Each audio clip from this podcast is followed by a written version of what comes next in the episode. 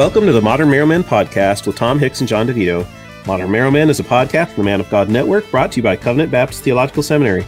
We're hosting a weekly conversation on the law and the gospel so that church leaders and Christian lay people will rightly divide the word of truth. Uh, Tom, it's good to see you once again. It's great to be back this week, brother. And we uh, have uh, a guest that uh, we had before. Uh, so why don't you reintroduce him, Tom? Yes, well, we are grateful, Brother Fred, to have you on the podcast with us today. Glad to be here. Uh, Dr. Fred Malone has served served with me as a pastor at First Baptist of Clinton, Louisiana, over the past four years, and I can just say it's been a great honor to serve with him. Uh, he is now the pastor emeritus at First Baptist Church in Clinton. Uh, he he serves on the board of directors at Covenant Baptist Theological Seminary and he also teaches at two theological institutions, both at CBTS and IRBSTS. Uh, also, Dr. Malone has authored A String of Pearls Unstrung, uh, as well as The Baptism of Disciples Alone. yeah, so it's good to have you with us and uh, continue this Thank discussion you. we began last time looking at the law and gospel and pastoral ministry. You know, what, what difference all of this makes as we're seeking to serve Christ and uh, care for his his church. Uh, but today we wanted to focus a little bit more on the, the, the fruitfulness then of the law and gospel uh, as we consider uh, the the importance of it here. And so, what are some warnings you would like to give future pastors and those in the ministries we try to better understand the law and the gospel? Well, uh, first of all, the the doctrine of the law and gospel that I teach is is basically uh, the same as what came out of the Reformation under Luther, Calvin, and others, and um, that uh, that under the law and gospel you understand uh, what justification by faith alone is from the condemnation of the law, and also what sanctification is in terms of uh, what is what is the uh, goal of uh, Christian holiness and it is Christ likeness, uh, where you keep the law of God by faith in uh, redeemed under law, and by faith toward the Lord Jesus Christ. Uh, he said, "If you love me, you will keep my commandments." That's still in the Bible, John 14, 15.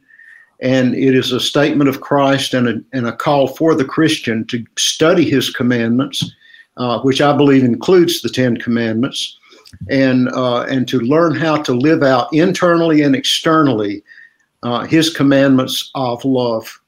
And so, uh, in terms of warnings to pastors, I, I think I would say that uh, theology sometimes goes through fads and periods. And uh, for instance, in the um, 70s, there was a great renewal of interest in covenant theology among Pedo Baptist and Reformed Baptist, and um, and and and there was a great deal of intensity. They were questioning every point of it, and uh, and then divisions occurred in terms of which theological camp you should you fall into. Uh, and the same is true of the law and gospel theology. There has been a rise of interest in the law and the gospel, I would say, in the last 10 or 15 years mm. that was not so much there before. It was more covenants. But the thing that uh, Paul warned Timothy about is that there were men who would come into the church and wanted to be teachers of the law, but they did not understand even the words they were using uh, for the people and led them astray from justification by faith alone and to a legal sanctification, which in which one had to obey certain things, particularly in Judaism or, or uh, uh, the Judaizers, I should say. Uh, so Paul exhorted Timothy to keep the gospel clear, to keep uh, Christian obedience to God's law clear, and not be led away by teachers. There are some teachers that are out there who claim to believe the law and the gospel. Uh, they're very popular in print and on the internet uh, who I believe do not understand the law and the gospel properly. Hmm. And that has led into various movements Um, uh, I can name uh, off the top of my head a number, but um, covenant nomism, uh, or uh, that's been exhibited in the federal vision uh, movement of you know the past 25, 30 years, uh, is one, and in, in which they teach that um, final justification by God at the only occurs at the judgment seat and and that uh, it must be a justification based on faith plus non-meritorious works, which is in addition to the gospel of faith alone. Mm-hmm. And and then there are other uh, movements. For instance, uh, uh the social justice movement, uh, in many ways, has an error in the law and gospel in understanding um, the priority of the commandments of God in the Christian life and what they mean, uh, sometimes jumping over personal holiness to social action.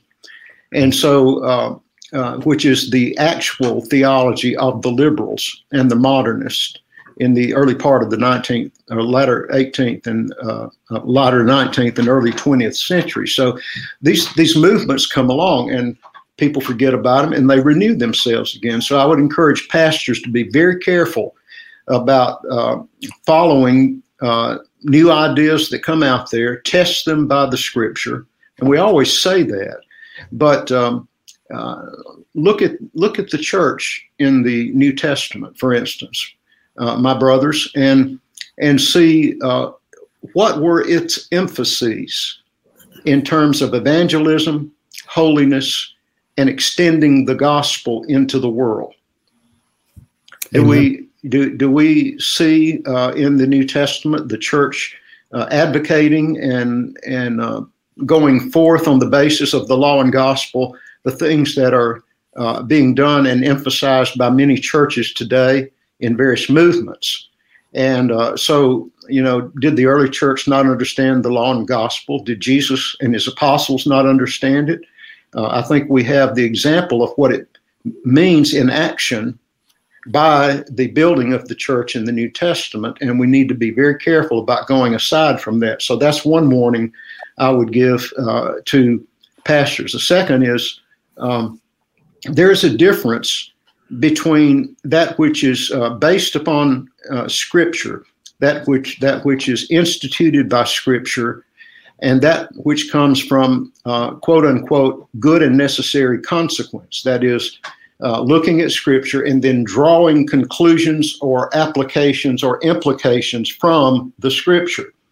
Now, we all use good and necessary uh, consequence in terms of uh, forming, for instance, our systematic theology. We take all the scriptures on God and we form our doctrine of God uh, and, and, and so forth.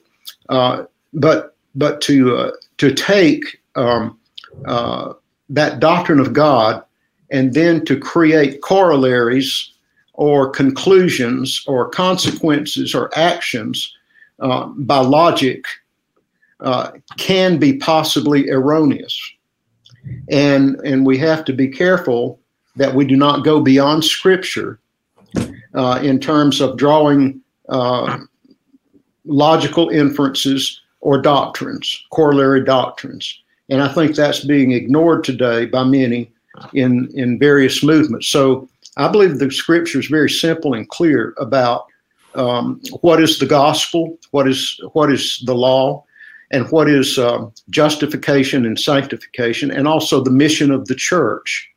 And we can be easily drawn off from the law or the gospel or both um, by not staying to the Word of God. Sanctify them in the truth, Jesus said to his father, pray to his father, thy word is truth. Mm-hmm. You know, one of the things that, that you mentioned that sticks out to me is uh, you mentioned the modern social justice movement and, uh, you know, and, and as it relates to this, and, you know, Jesus in Matthew 23 23 uh, says, uh, Woe to you, scribes and Pharisees, hypocrites, for you pay tithes of mint and anise and cumin and have neglected the weightier matters of the law justice and mercy and faith, these you ought to have done without leaving the others undone. So, of course, he's emphasizing the importance of, of justice and, and not losing that yet, uh, as uh, important as justice is, uh, what, what's justice referred to there as? But the law. The right? law of God is the definition of sin and righteousness. Amen. And so, for those who are going to say that uh, the, the the social justice is a gospel issue, we start to hear this confusion come in, don't we? Yes, we do, because it attaches some kind of works or position to the gospel to be sure that you are really saved. Right, right. Just one example of, many, but, but uh, Tom. Brother thank you for that. That was very helpful and kind of along the same lines, but on the opposite side, you've given us some warnings, helpful warnings about law and gospel. Uh, but what are some encouragements positively that you would give to future pastors and those in the ministry as we grow in our understanding of law and gospel?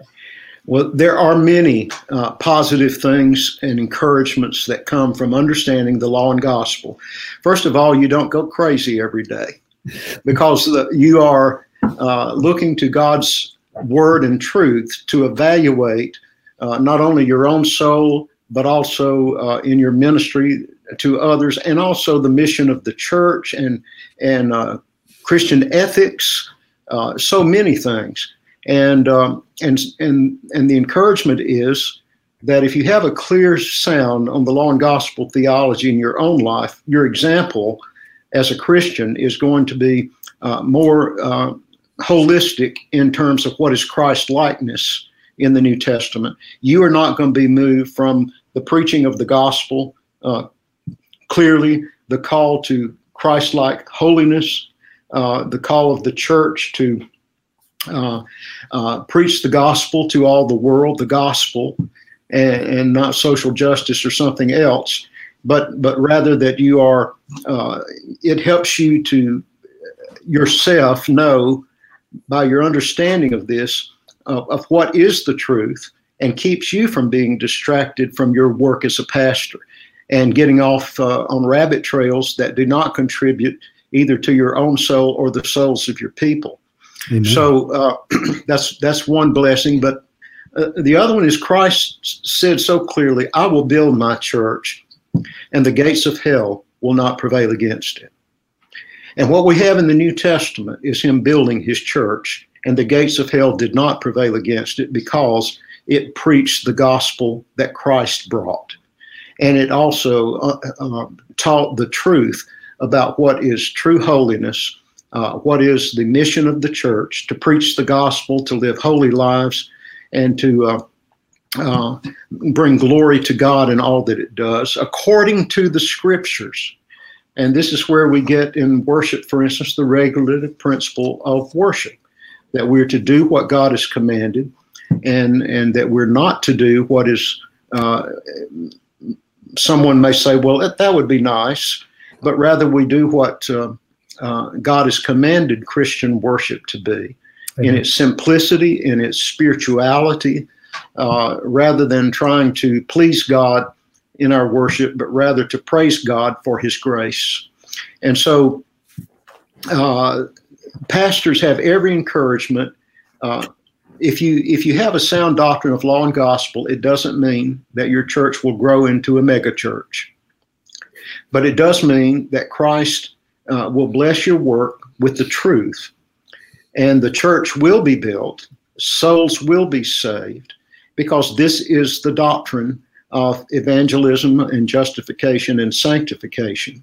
And uh, if we want to know what glorification is, it is uh, heaven forever with a people that embody and fulfill the righteousness of God's law, which is reflection of his character. And under Christ, we have that promise before us. Now, we live a faithful life. We seek to become Christ like in everything we do. We obey his commandments, trusting him with the consequences. And also, we take up the uh, we take up the cross of Christ by holding forth to his truth, we will suffer for it. Yeah. And and we will face opposition. It's not about getting a life where everybody is has you know is is middle class income and all their needs are met and everybody's happy and all your children are converted and you know everybody loves you. Well, that's that's put forth in false promises because the doctrine of suffering uh, in the New Testament of those who believe the law and the gospel, who believe in Christ, is that they will suffer for it and have a wonderful opportunity to bear witness to Him in the process. And they look forward to their heavenly comforts while they fight the good fight on earth today. Um, so we have every reason to, to believe it and to press on with it and not be distracted from sound theology by everything that comes along the way. Amen, brother. Well, then maybe personalizing this a little bit more in, into our own lives as those who are um, in the ministry or looking at going into the ministry. How does a right understanding of the law and gospel change a pastor? Oh, there's so many ways. I mean, it's uh, uh, Charles Bridges, uh, Lloyd Jones, uh, Joel Beeke, and his book on pastoral theology. They're all saying the first thing is um, a faithful or a fruitful ministry is is a pastor who grows in holiness and Christ likeness himself. And so um, uh, we have to get our understanding of God, of the doctrines of the Scripture in hand, in, in, a, in a good way or a general way, in order to live as a Christian ourselves. And it changes us. Uh, sometimes we find that uh, we have committed sins that we didn't know were sins. Uh, for instance, uh, there the uh, the the charge against unintentional sins. There are times where um, later I've had to go back to a member and ask forgiveness for something that I did or didn't do mm. that I should have done. Mm. And, um, and, and, and so we, we, it changes us to keep our eye on Christ, under living under grace, to keep our eye on His commandments, to be uh, like Him and to obey Him ourselves, to teach our family uh, these things so that our family, um, our children can be saved, our uh, wife understands what you're doing in the ministry, and there's a unity there between you two as you uh, labor for the Lord in the church. There's so many um, uh, things that change a pastor in the process, and we all are learning as we go. Um, you know, the application of you know the law of God uh, to the Christian life is is um, is at the at the heart of the purpose of Christ's redemption. And but what law does that include? The Mosaic civil laws? Does that mean the ceremonial laws? And we can duplicate the kind of worship they had in the Old Testament under the ceremonial laws. Um, you know, does that mean that we, uh, as uh, as Christians, uh, understand what law God calls us to obey in thanksgiving for His grace that He's brought to us. Um, and that creates not only the change in the pastor, but the change in the church.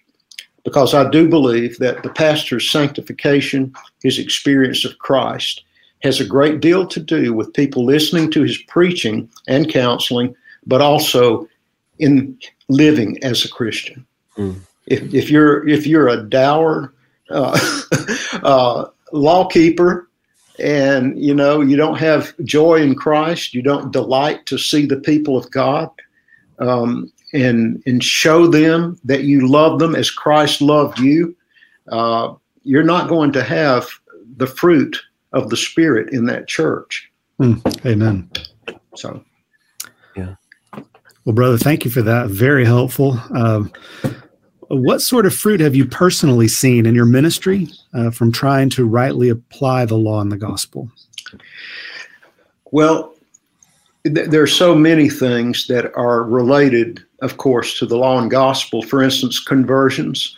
Uh, there, there are people who uh, have uh, sought salvation, uh, but have not understood uh, that what their sins are um, or, or, they're flippant about uh, bowing the head to Jesus and continuing to live as they are, uh, and and and to have the understanding of law and gospel, and that the Christian obeys the law on, under grace, uh, it, helps helps to explain what it means to be converted to Christ. Um, and so I've seen conversions that have come from my application of the law and gospel always together, not separately. Today I'm going to give you the law, you know, and uh, come back next time and I'll give you the gospel. That does that doesn't do anybody any good, including the pastor. Amen. But, uh, but uh, also holiness. I have seen a, a, pursuit of Christ likeness uh, with knowledge. That is, learning the commandments of Christ and applying them in, in their lives in ways that they had not before. And, and, and to see that pursuit of holiness where you're not just trying to seek an experience according to the higher life second step Christianity, some kind of experience you you have secondly after you're saved that you can you just have power all over the place to always obey God um, and uh, even have a, a, a tendency toward uh,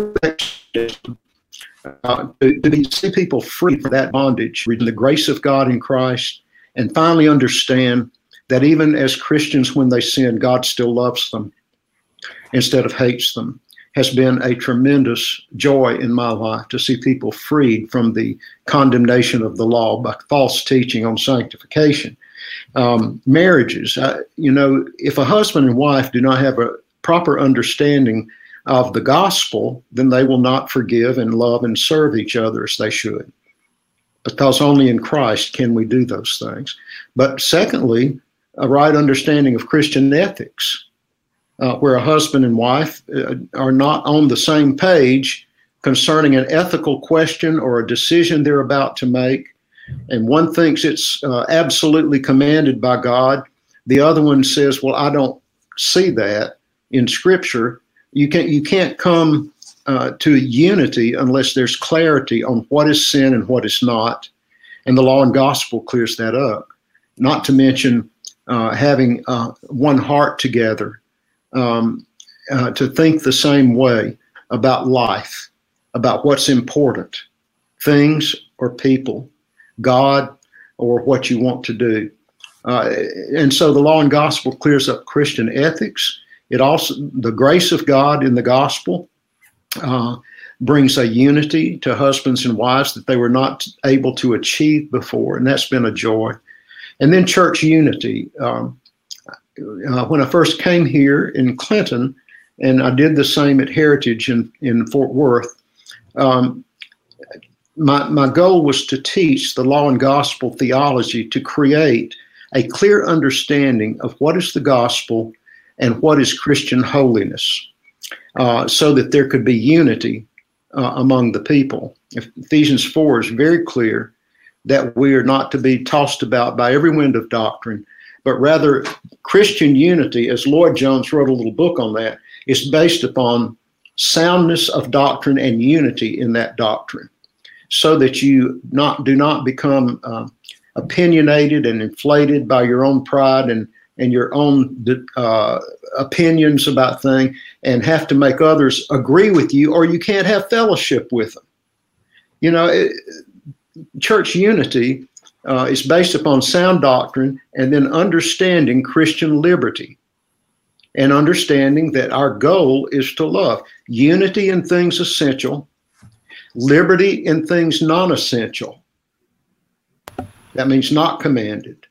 Mm-hmm. And, and charity or love in all things. so, um, the fruit of that, and then and then just seeing our people, it, it's really been interesting. We do not have uh, I really have, have never had in, in, in my churches what would be called a program of evangelism. Now, there are times when I've uh, gone out into neighborhoods or we've gone out into neighborhoods and greeted people and tried to talk to them about the gospel. But so many people, so many Christians are clammed up in being able to witness to others because they think they have to have a full presentation right there and they don't feel confident to basically preach a sermon to someone. And, and so the idea of gospel witness uh, tends to go to the specialists or those who have been trained to do it. But, but for a, uh, a husband uh, to uh, love his wife and forgive her of her bitterness or anger toward him is evangelism because it is the example of Christ's likeness and the conviction of sin through his witness that enables him to explain uh, to her about forgiveness in Christ, about unconditional love, about um, um, humble service where you're seeking others' needs instead of your own. That's evangelism. And it's the same with children and, and the wider family. I've, I've seen our people, we don't announce all the things where people witness to everybody, but when I talk to people, most of them are witnessing to somebody. Wayward children, unbelieving husbands, uh, people at work which hate God and and actually persecute the man at work because he will not lie with the rest of them. He won't enter into uh, profanity and profane conversations. Um, and and uh, it's hard how to witness in those situations. But I, I have men grow in that, women too, who have been able finally to sit down with someone and speak of Christ clearly to them. That's evangelism. It comes out of your life out of your love for Christ, out of your personal uh, Christ likeness, and then uh, and and then in the process of understanding those things yourself, you have the resources you need to explain the Lord to others. Mm.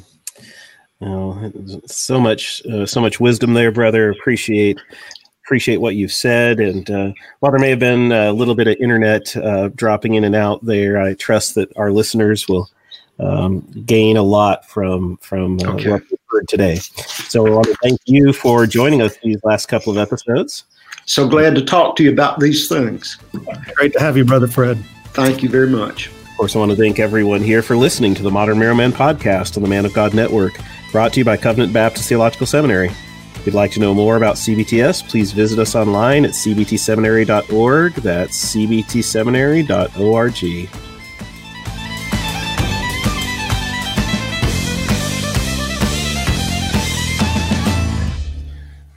All right. Thank well, you, brothers. Thank you so much. Thank you, guys. Enjoyed it. Thank you. I think this is good. Y'all are doing this. That's great.